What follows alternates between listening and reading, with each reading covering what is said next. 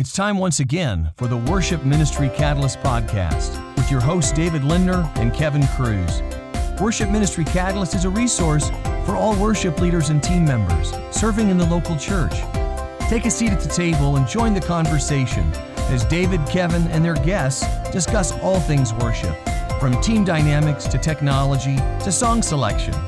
Feel free to poke fun at David's hair, talk football, or bring up other topics that have nothing to do with worship. We want to add your voice to the conversation. Find us on Twitter at twitter.com slash wmcatalyst. Like us on Facebook at facebook.com slash worship ministry catalyst. Or just head over to worshipministrycatalyst.com and drop a note in the comments section of any episode. And now, it's time for the show. Well, hey, everybody. Hey, that was very forceful. Hey! hey, We're, the, uh, the moms group is meeting at church right now. So we're just trying to make as much noise as we can to disturb their meeting. but uh, yeah, it's uh, another great day for another great episode of Worship Ministry Catalyst. And uh, yeah, we got something specific we want to talk about. I don't know if there's WMC. Any, uh, any news we need to get into WMC coming at you. WMC? Um, Like Run DMC, but WMC? mm, yeah, kind of like that. oh There's man, a lot of pop news going on we could talk about. I mean, Bruce Jenner Err. becoming Caitlyn Jenner. oh gosh, I didn't hear about I that. don't. Okay, well, we won't talk about you. No, I don't want to want to shock you too much. with that. yeah, wow, that's different. Yeah. Um, hey, I'm going to the uh, the Ducks game, the uh, opening game against Eastern Washington Are you University. really? Nice. Yeah, which is kind of a big deal because Yeah. we stole their quarterback. So. Oh, um, really? Yeah, yeah, we totally poached their quarterback. Oh no. yeah, so Eastern Washington University is um, an FCS team, so they're like a Division two or whatever. Um, you know, they're they're. Uh, oh wait, does that even count then for you guys?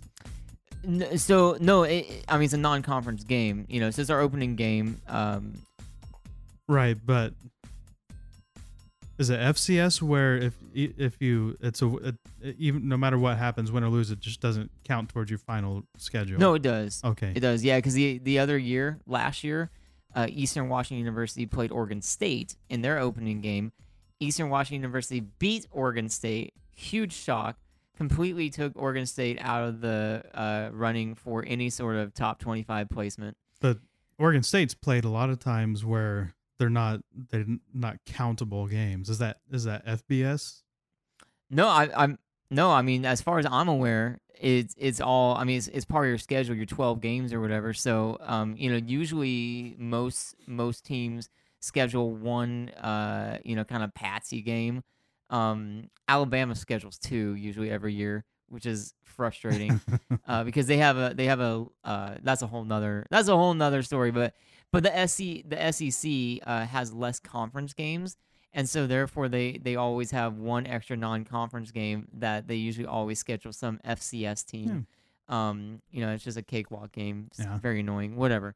Anyway, so the point I'm making is Eastern Washington University is probably arguably the best FCS team that's out there. They won um they, they won the title last year, I believe, or maybe two years ago.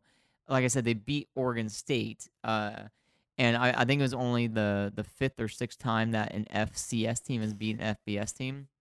Um, you know, Division two, Division one. So they have a great they had they had a great quarterback and uh, and then Oregon, uh, he decided to sign with Oregon. I, I don't know what incentives Oregon gave him. yeah. How much how much Nike apparel do you want? Yeah, I don't know how that works. I mean, obviously the plan, the chance to play on a big stage like Mhm. Oregon, you know, is, is obviously very appealing for a young Oh, yeah. a young guy. So this game is very interesting because Eastern Washington University was going into that game, you know, thinking like, hey man, this is this is gonna be you know a, a great Big stage. big stage, big game. chance to really show who we are. Right, but then now they're quarterbacks with Oregon, so there's a lot of animosity. Oh, not yeah. to mention that we're only talking a couple hundred miles between Yeah. Eastern Washington and and uh, the Oregon Stadium. So you know there's going to be a ton of Eastern Washington fans that are mad Yeah. and upset that we stole their quarterback. So if you've been waiting for a football game to have fist fights and, Right. and, And I'm something gonna- more like a I'm hockey be there, interaction, and I'm going to be there, and I, I hope it doesn't get violent. Yeah. Like I hope, like like I well, said. hopefully you're sitting around Duck fans and not like in the middle of the. Well, I bought the tickets on tu- uh, StubHub, and I mean, so like I have no idea, you know, who's sitting next to me. Like I'm in section 16, and I hope that's good. You well, you know? should, you should. What are what is uh, Eastern Washington colors? Blue and red. Uh, no, it's it's red and white, I believe. red and white. Yeah. Well, you should just wear like red underneath, just in case Just in you're sitting. and if things go, if things get really violent, I can just take off my Yeah. duck shirt and just like, no, I'm good, I'm good. Anyway, so going to the opening game uh, should be really interesting because there's a lot of complex uh, layers to the Mhm. game, most of which revolve around the quarterback situation. Did you know that hardly anyone cared about college football until in the I don't know when it was 60s 70s that they they started talking about these kinds of stories and filling in a lot of the backstory behind the game. So it wasn't just the game anymore, but like the they started talking about players, you know, coming from from nowhere to become the stars of the teams and the rivalries and the history and stuff like that. Boom. And then all of a sudden, you know, everyone now it's become this huge, obviously, Huge. industry.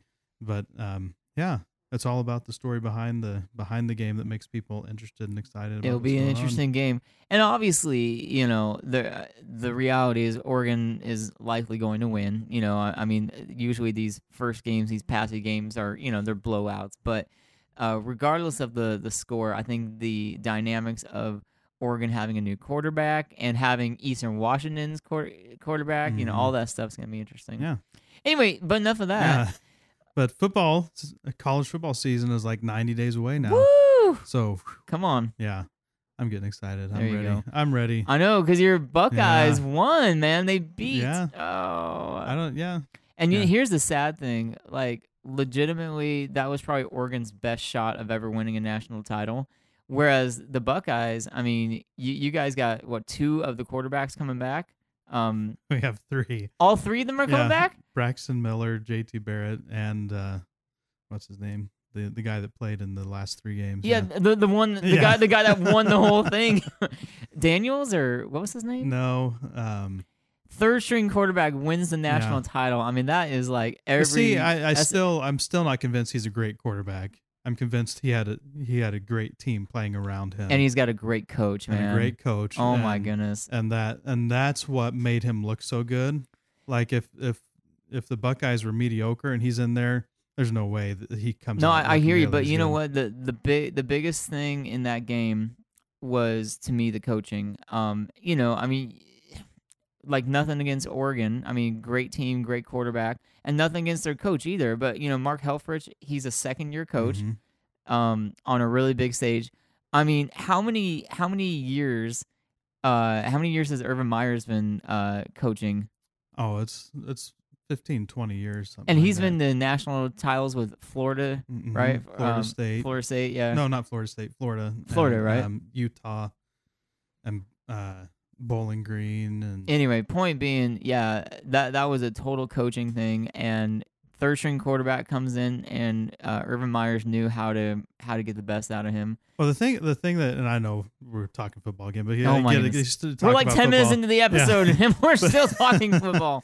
the thing the thing that I st- and I think we talked about this before, but um, defensively, Ohio State, like because your your thing is the option, right? I mean, if you know if Mariota was, you know, he just decides Yeah. based on what's happening. Well, the whole game, the uh, Ohio- State's defense had somebody just shooting Yeah, right at Mariota the whole time yeah, just rushing him. and and like and easily the problem could have been solved if they make the adjustment on the offensive line to bring another blocker down to catch this guy. hmm But the whole game long, this was happening. I thought, no wonder they can't. It's like, all you have to do is bring down a tight end or something, and, and Just you can block it. and you'll actually be able to run some plays. But Yeah, it was a tough game. yeah. Anyway, point. So that was coaching. Like no, I know. I know, and and you know what? Like I said, that's Oregon legitimately probably their best chance in a long time in the foreseeable future. Whereas the Buckeyes, I mean, they might win it next year. You know what I mean? Or It's this year, possible, yeah, whatever. yeah. I mean, wow. Anyway, Hey, but there's always you know people say Chip Kelly doesn't want to be in the pros, and you know maybe he'll come back. Maybe to he'll come back. after. See, I think if Chip Kelly was coaching that game against nothing against Mark Helfrich, but I think I think there would have been a better shot. I think Chip Kelly's a great coach. Maybe, but he he lost against Jim Tressel and Yeah, Auburn. yeah, no, the Buckeyes' old coach and the Rose Bowl before. Oh, oh, that's right. Yeah, That's right. I thought you were talking about the and Auburn. most people don't think Jim Tressel is a very uh, outstanding coach. I thought you were talking about the Auburn game. No, Yeah.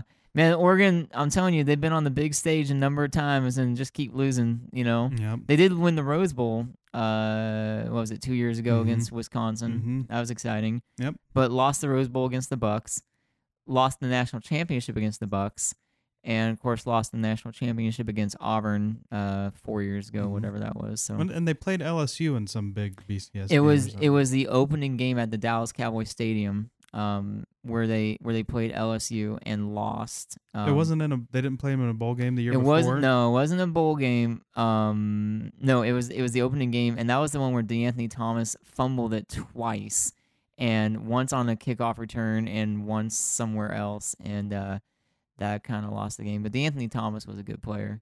Is he plays for the Kansas City Chiefs Yeah. now? Whatever. Hey, Yeah, so football. uh, Football's coming, and we're excited. so So we got to talk worship worship stuff. no, what what I wanted to talk about real quickly. Um, now that we've spent uh, almost 13 minutes um, on this, so so our church is going through this huge change and transition. Um, just to- Forced, forced transition, forced basically. yeah, just to give you a little backstory. So we meet in a multi-purpose room, a gym.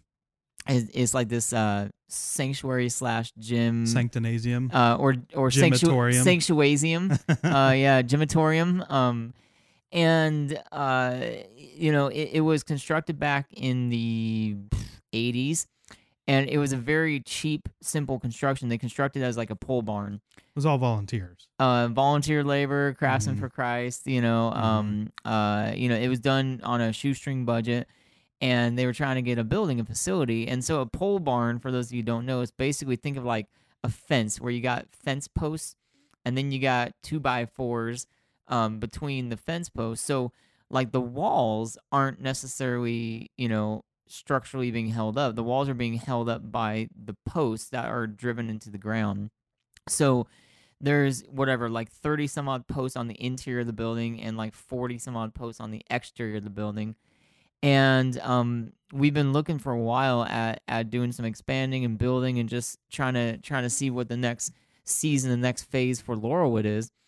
And you know, we've been leaning pretty heavily towards you know building uh, an actual dedicated sanctuary, which I was just so excited about, right? Mhm.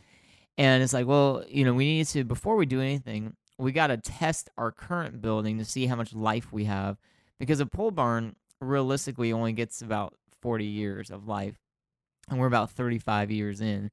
So they started doing testing on the post, uh, basically just to measure how um, how healthy the posts are. Uh, you you drill a little hole into the post and you measure the resistance. Um, the more resistance, the better, because the stronger the post is. The less resistance, bad, because that means it's dry rot and it's it's not good. So they tested like six or seven on the exterior, and every single one of them except for one, like the drill just went straight in like a hot knife in butter, like no resistance, totally dry rot all the way through. It's like, ooh, that's not good. Well, we assumed, okay, maybe it's just because they're exterior posts, all the weather, all the whatever. And so so then it's like, okay, well, you know, that's fixable, you know, like $100,000, $200,000, we can probably fix all those exterior posts because they're on the outside. They're very easy to get to, no big deal. Um, they're like, you know, we'll check the interior posts just to be sure. Um, but those ones are probably fine because they're on the inside. They've never had any weather. They've never had any, you know, climate stuff. So, so we start we start digging holes in the concrete. You have to actually rip the carpet up, dig a hole in the concrete because they're interior posts. Mhm. And so we started ripping up holes in the concrete and we started testing a few of them. And the first one we test, no resistance. Second one we test, no resistance. So now we're like, we better test more of these. So we started digging up more holes, testing more. Every single one of the interior posts, no resistance. So now it's like, oh my goodness, we are in a structurally unsafe building. and all it takes is a hurricane or an earthquake um or or even like in the winter like a heavy a heavy snow load on the roof and um the entire building is resting on these posts that are dry rotted and if it starts to shift literally the entire building collapse Well, not not necessarily okay not because I actually learned I learned a lot about this kind of wood stuff from my uncle who built pole buildings, and um, you know what happens is you put uh, wood has to breathe out the ends of the of the of the wood. So like the part where you cut off the wood, the the wood needs to breathe out there. And you know, like this last winter, we had a lot of I don't know if you noticed it, but a lot of fences around town got blown down right because they rotted off at the ground. Well, the reason they rot off at the ground is because the fence company sinks the whole bottom end of the post into concrete, and so it can't breathe out the end. So what you're supposed to do when you're putting a post in the ground is leave the end exposed in the dirt so it can still breathe in and out, and then put concrete up around the top of that, and then it won't rot out. So what Mm. what typically happens then is it rots right above the concrete because that's where it's forced to try to be able to make room for the wood to breathe because it's still breathing the whole every time as long as you have wood it's breathing. And so a lot of but a lot of pole buildings become a problem because because they sink the whole bottom of the post into concrete and so they rot off at the ground. The rest of the post is fine Mm, but it's at the ground it's rotten and so you still have to replace the whole post right yeah But but regardless, I Mhm. mean, I mean, you understand it's a structural, Mhm. structurally unsound, and I, I mean, it, it is potentially dangerous. You know, in the event of a catastrophic, unplanned thing like an earthquake or Mhm. whatever. And on top of that, you know, there's all these issues up in the attic. When the structural engineer came through, they they started i going remember the attic they started going up in the attic and like literally the trusses that hold the building together uh, like people um like one truss is completely cut in half so that they could put a staircase you know into the attic and it's like we need the other half of that truss because you know we used to have to go up that staircase to get to the right the- slide booth. Yeah right. So I mean, anyway, the, the, uh, sorry, this is kind of a, becoming a long story, but the the point I'm making is, uh, as a leadership, as pastors and elders, like we decided, you know, now that we know what what is up with our building, like it is only is is the wise thing and also the ethical thing to move out of that building. Um, even though none of us anticipate anything happening, I mean, we've been in that building for however many years um, never had a problem. But it is that whole thing of like, you know, when you know something, like you got to act on it. And we were ignorant before to it, but now we know that there's issues, and it it just it just wouldn't be wise and it wouldn't be ethical and it wouldn't be smart to continue meeting in that building and just hope nothing happens. In the off chance something did happen, obviously huge liability, Mhm. but also, you know, there's a trust factor. Like, hey, the leadership knew that this building was structurally unsafe, and we kept meeting in here.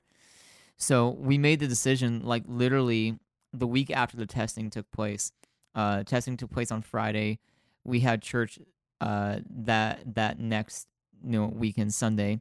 We announced, hey guys, we need to have a meeting after church next Sunday. Um, so we met one more week, and and after church that Sunday, we basically told everyone what we discovered with all the testing and all the results. And that's what it was. Testing was on Friday, results were on Monday.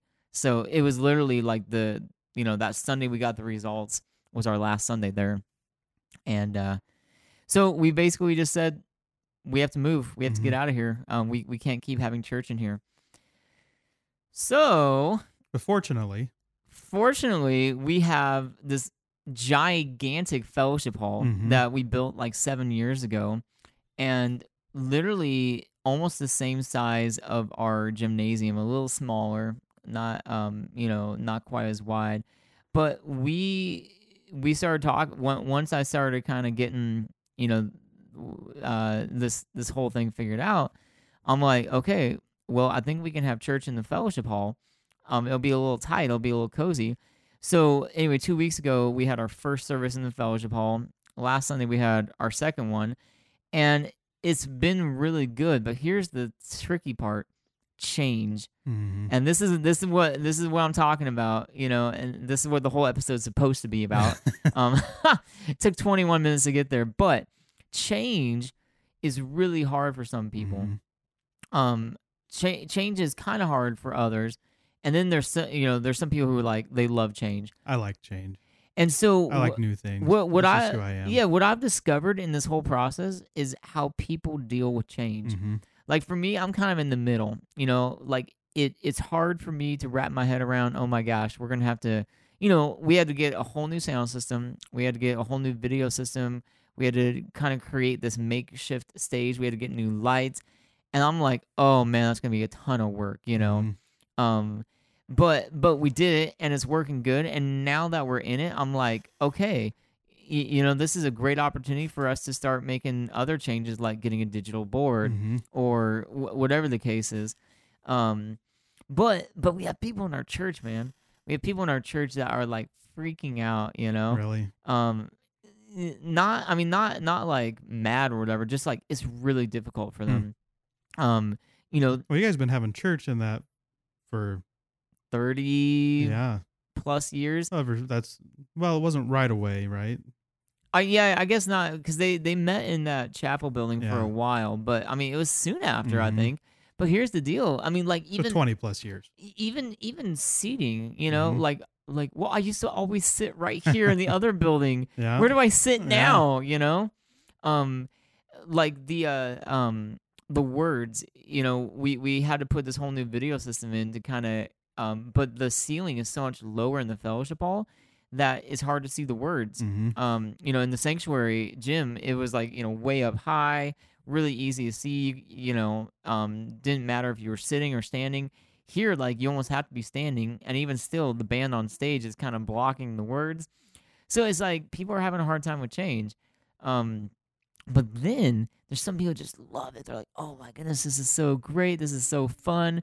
Like, I love being in here in this room, and we're all close together, and everyone's real tight hmm and and and and it's hot and it's warm and it just feels great because I'm standing right next to the person next to me and I can hear him singing and so you know it, it it's a little bit of everything. Mhm. Um, people deal differently with change and um, One of the things that I thought was nice about it when I saw the pictures you posted, I was like, wow, there's so much natural light in that room. right Because you know there's the no light in the other room. no It's like wow, it feels it feels just warmer to be in that room. yeah which funny we actually in the, we put blinds on all those windows because there was so much light that it was like washing out the screen Right. and everything else you know um, so we ended up putting blinds on the windows but even with the blinds there's a natural hmm you know that kind of light comes through um but yeah you know it, it one of the things that um like i think it was the first sunday uh a guy came up to me who was in charge of our prayer room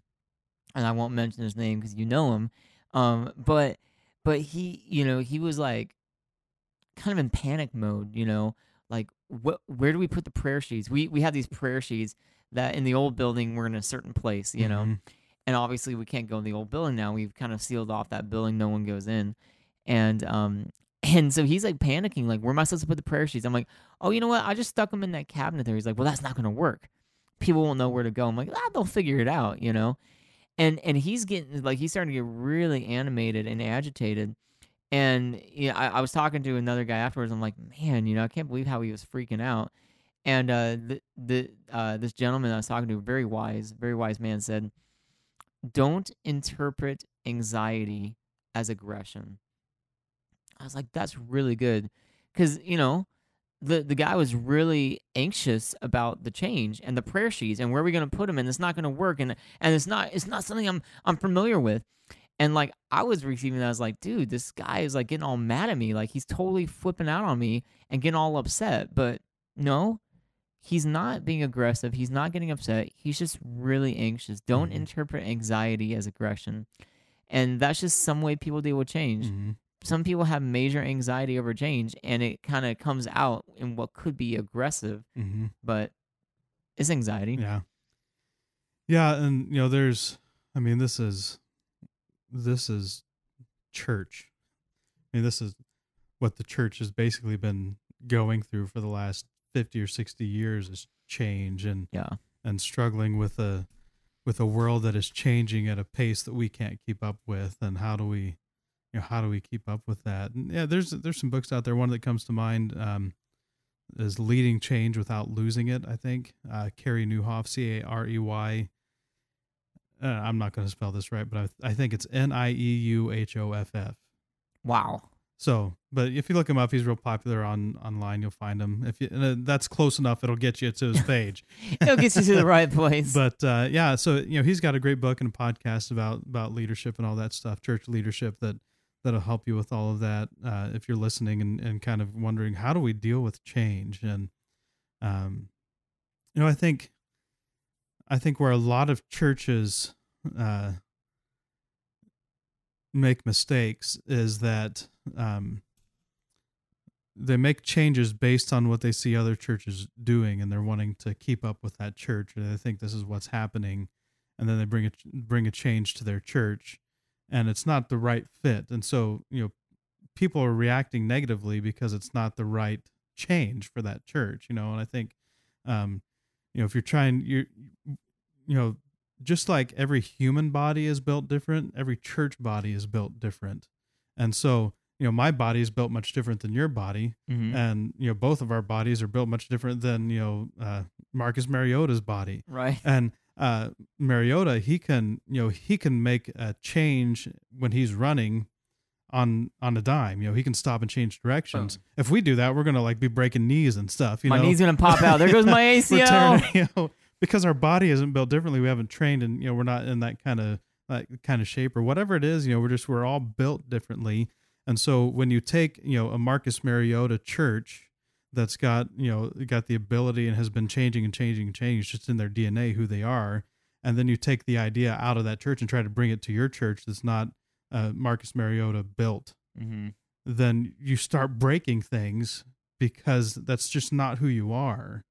And so, you know, I think as churches, we have to look at these things and say, okay, so, um, so, so some changes we need to make, some changes are forced upon us. How are we going to lead our people through the change? Yeah.